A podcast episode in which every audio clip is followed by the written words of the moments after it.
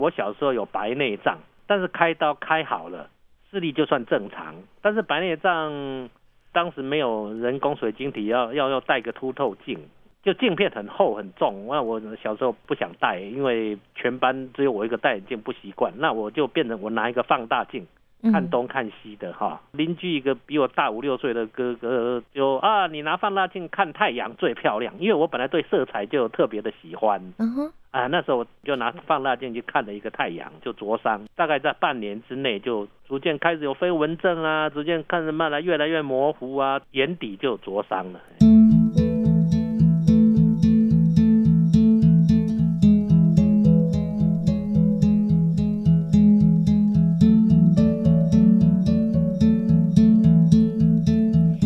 今天呢，我们忙里偷闲节目呢，邀请到的是台北市视障音乐文教基金会的董事长，也是啄木鸟乐团的团长张玉豪老师。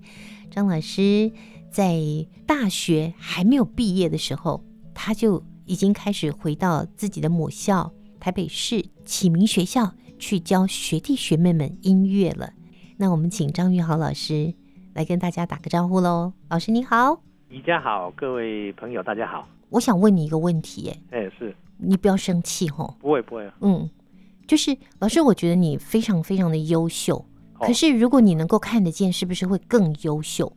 你有没有想过，如果你能看见嗯更，这就不一定啊。如果、如果看得见，搞不好变成黑道老大、啊对不 对？ 所以就变成老师，别的你有状想过要当黑道老大哦？啊？你有想过想当黑道老没有大？啊，顺便走走走走走入邪路啊，对不对哈？不一定， 没有啦，这个假呃会不会更优秀？我想也不做假设，哎，嗯，很很难说了哈。那你怎么面对你看不见的的现在？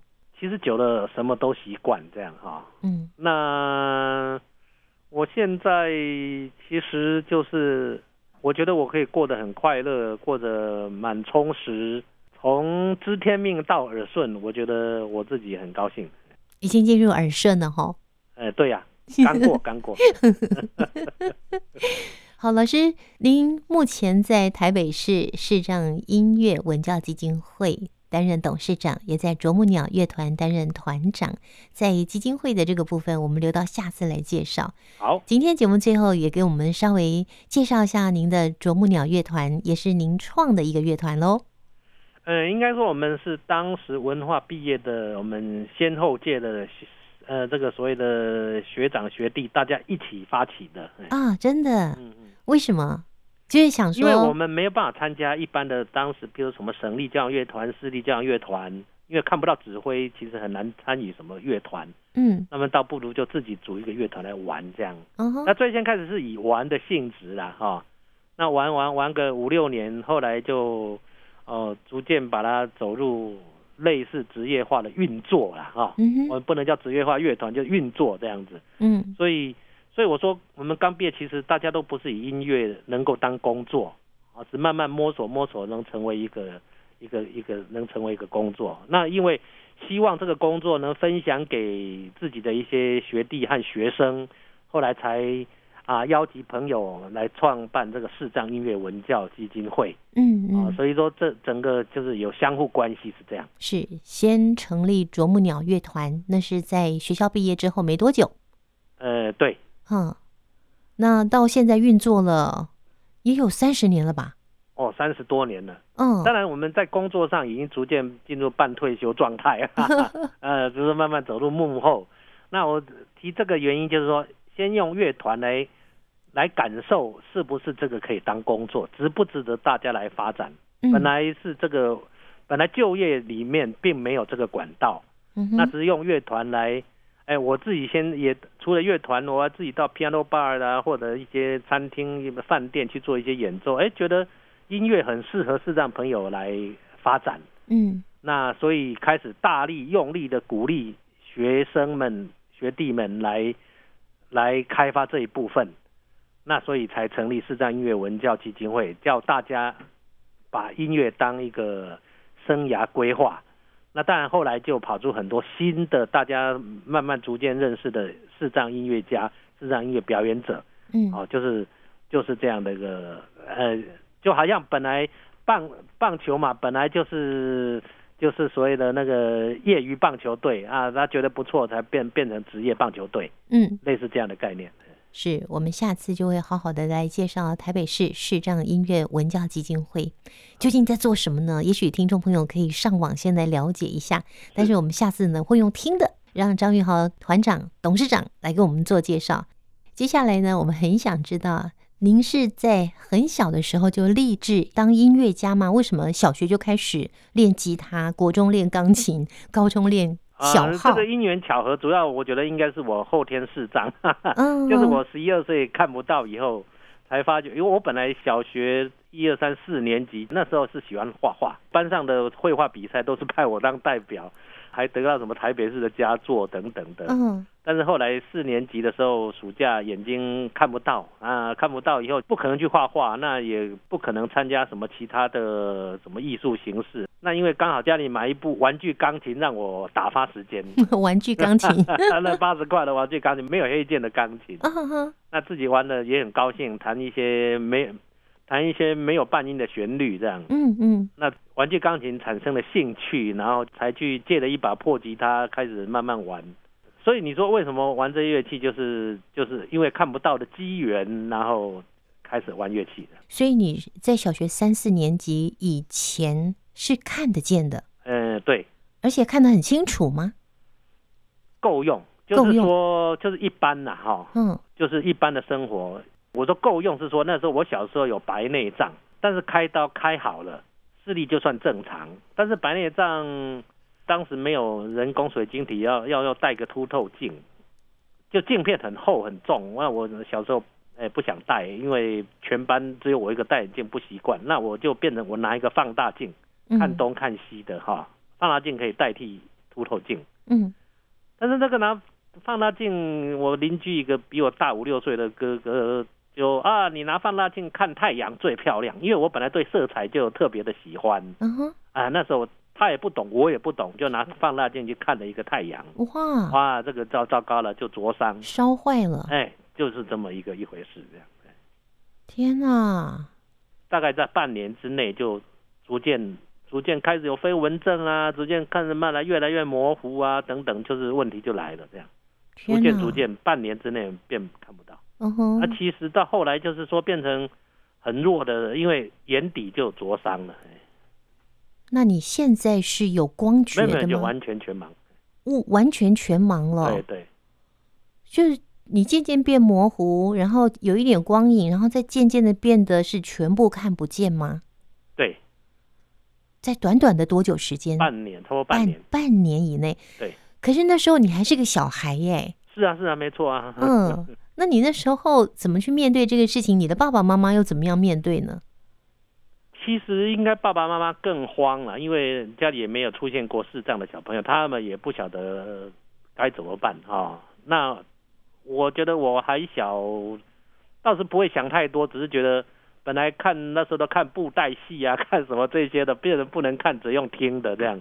嗯，那不能跟玩伴去玩啊，打球啊，什么都不能玩，变成都在家里，时间变得特别多，所以才会去玩玩具钢琴，才去玩破吉他。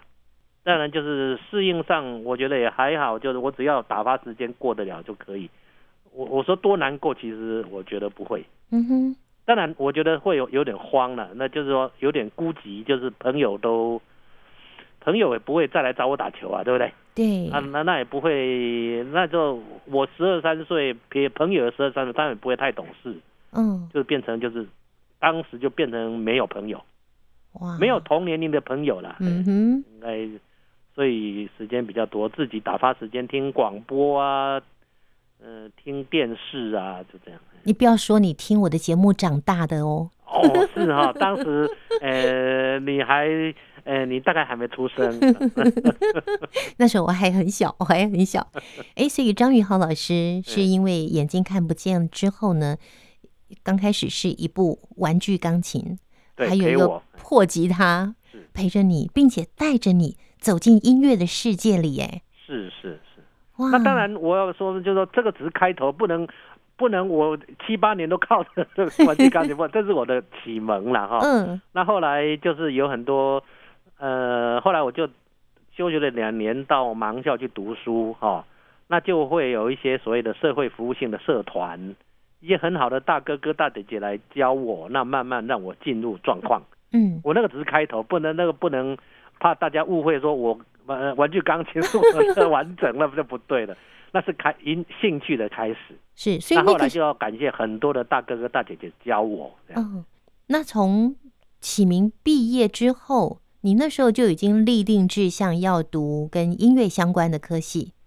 呃，应该是没错，但是不一定能够因为能就业。那时候只能大概从国三到高中，应该说我兴趣在音乐， 嗯但是我还是可能假，因为当时没有音乐是不能就业的，可能学音乐，但是可能叫做会音乐的按摩师吧。 嗯哼嗯哼，所以按摩你也有学就对了，哎，那我是你们那必时备候来的。讲，国中、高中都要学。嗯哼，哎，所以那你有从事过按摩吗？我打过工，嗯，哎，就是打寒暑假打工，哎，赚学费喽。呃，也不敢讲那么清高了，好玩这样，嘿，赚零用 钱。那那张老师跟我们说一下，你能够在文化大学音乐系西洋音乐组的第一名毕业，这真的是很不容易的事情哎。老师，你在大四的时候就回到学校启明学校去教你的学弟学妹音乐，八九年的时间。那你现在也有继续在教没有哦音乐吗？现在主要还是比较属于幕后跟基金会的一些工作人员去执行，请其他优秀的老师来教。你在教学这个部分大概有多久的时间？教学大概十来年吧，除了教视障，还我我有教一些眼明的一般的学生啊，其他是以演奏为主。是在汉声电台播出的节目里面，你有分享到你教明眼人去考研究所，还得榜首。那如果在教视障朋友的这个部分，可不可以跟我们多分享几个经验呢？教视障朋友，我觉得就是要体会说他是跟我一样是看不到的啊。我要从，比如我有教吉他，有教钢琴，那小号也有，比小号比较少，那还有教理论课程。所以，呃，我们再从一个乐器，比如钢琴或者是吉他来讲，就是让他掌握到乐器每一个小细节，因为你每一个小细节、每个点都是支点。因为眼明人用一看就知道我要碰哪里，要摸哪里，叫一目了然。但是我们是要靠一些点来当支点，那那个支点往左一点，往右一点是什么？你才不会说啊碰到自己不该碰的格子啊，不该不该按的键。嗯，所以这些细节就是要靠自己体会，然后再跟他们说这样。那可是你也看不见呐、那你怎么知道他按的哪里？他按对了，按的按不对，哪个手指头在什么地方呢？因为乐器本身是不会跑的，嗯乐器是固定。譬如说吉他来讲，一般吉他上面会有一个第五第五格有个点，第七格有个点，有就是一般人会有个记号。如果说古琴叫做挥的地方，嗯，就是那个点是。因为你在快速移动的时候，你不可能在那边算啊第五格、第七格，对不对对？对哈对，它马上就有一个记号在那边。嗯那我们就要把这个点要把它感受住，因为我们没办法看。嗯哼但刚开始我也就说，帮你在后面贴个透明胶带，嗯哦，你变成那个成为你的反应，嗯哼有点的地方你就贴个胶带，你久了以后那个点就会变成一个，比如第四格跟第五格，它对你来讲就意义就不一样，嗯嗯哦，它就是一个你的支点这样子。那久了以后，当然胶带如果撕掉了，那个点还是变成你记忆的一个特别位置。所以有特别的教法喽。呃，有一些经验传传承啦、嗯嗯一些闽南话叫美啊港这样，嗯哼，哎，我们曾经访问过的阿胜，也是对葡萄树市对长乐团的阿胜哎胜，我我我我我蛮喜欢的学生。 呃，他特别谢谢您哦。 啊是，所以您在教这么多的学生，这么多学弟妹在学习音乐的过程中，你刚刚谈到阿胜嘛，对，那为什么他让你印象深刻呢？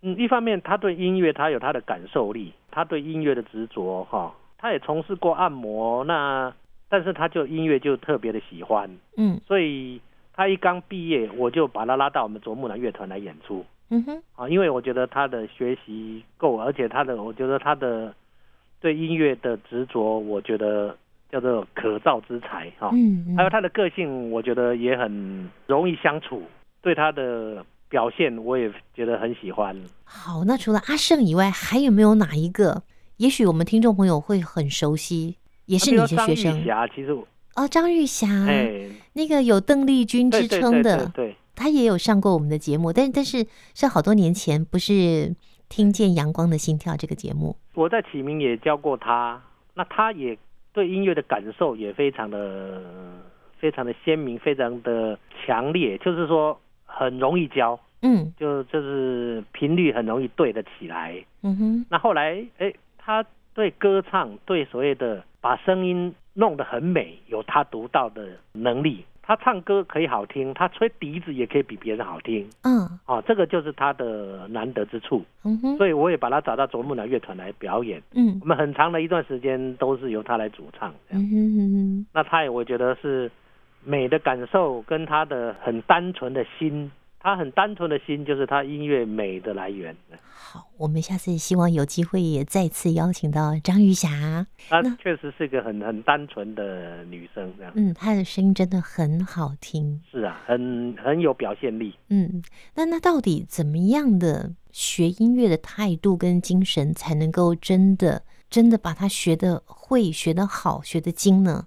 我们不会演，就是就好像每个人都有有运动神经发达，有美术神经发达，也有音乐神经发达啊，这个是无法说没有这一部分的、哈。嗯但是我强调，也不是说每个人都一定要天才，就是音乐的感受，你如果能够有到七十分，那你本身又喜欢，那这个就有就有机会就了。有机会了。对嗯你能够喜欢，然后大家哎，把所谓的 m e g 啊，或者说把觉得可可以传达的经验跟他讲，那他本身又有那个美感的体验，嗯，这样其实这样就成了。有吗？在你教学过程中有这样的学生吗？其实他好像感觉起来没什么天分。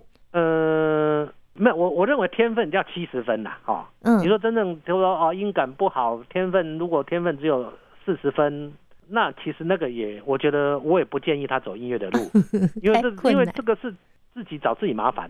嗯我就说你有可能是在别的地方有天分啊，嗯哼哦，那要能够找到自己的强项嘛，对不对？嗯那我我认为不一定要九十分，但九十分最好，但是我觉得七十分，你六十分，我觉得可以当业余。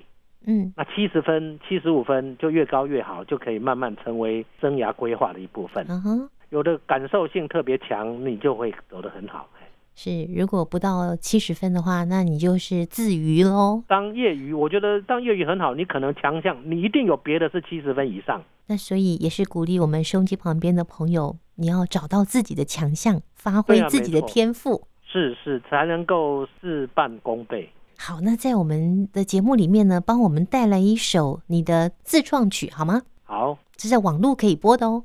好，好，没问题，没问题。那嗯就是我自己的作品，所以没有版权的问题。 好，谢谢你要为我们推荐哪一首呢？那就我自己写曲、写词，自吹自擂、自弹自唱。 这首《梦》吗？哎，对，就是这首《梦》。嘿，嗯，这个就完全没有版权的问题。是这首《梦》呢，是在高中二年级创作的。但是十年前我重新把它编曲。嗯哼，好有才呀！好、啊，今天非常谢谢张云豪老师接受我们访问。最后，在这首《梦》歌曲之前，先跟大家告别，我们让大家好好的来欣赏这首曲子。谢谢张云豪老师，好，谢谢宜家，谢谢各位朋友。也欢迎朋友们锁定七月二十五号星期天晚上的九点十分，汉声广播电台《听见阳光的心跳》节目。张云豪老师将分享更多故事以及他的音乐。我们下次见喽，拜拜。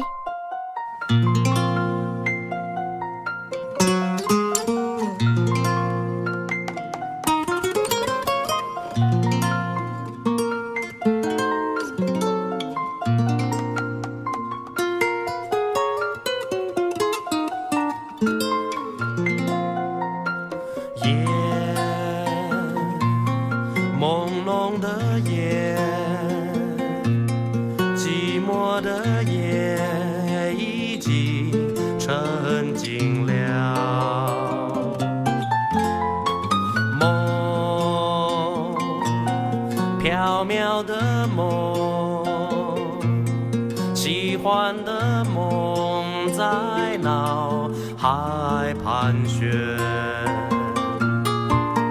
在冥冥中我看到闪烁星光，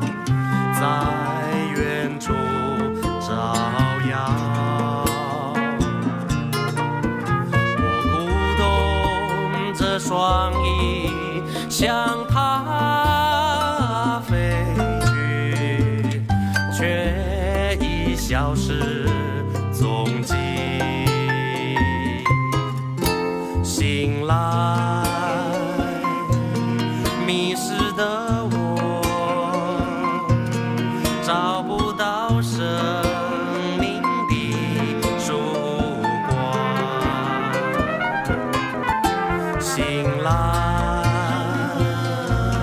失意的我，伴着晨风漂泊流浪。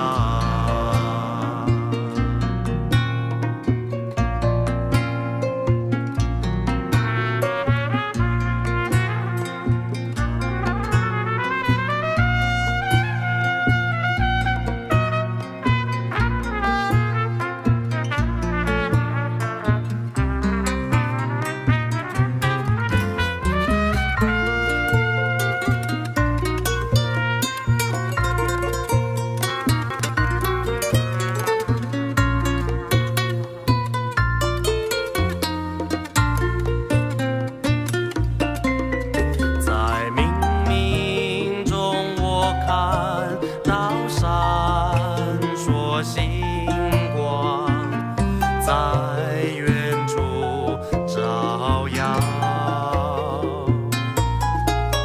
我鼓动着双翼，向它飞去。却已消失踪迹。醒来，迷失的我，找不到生命的曙光。醒来。失意的我，伴着晨风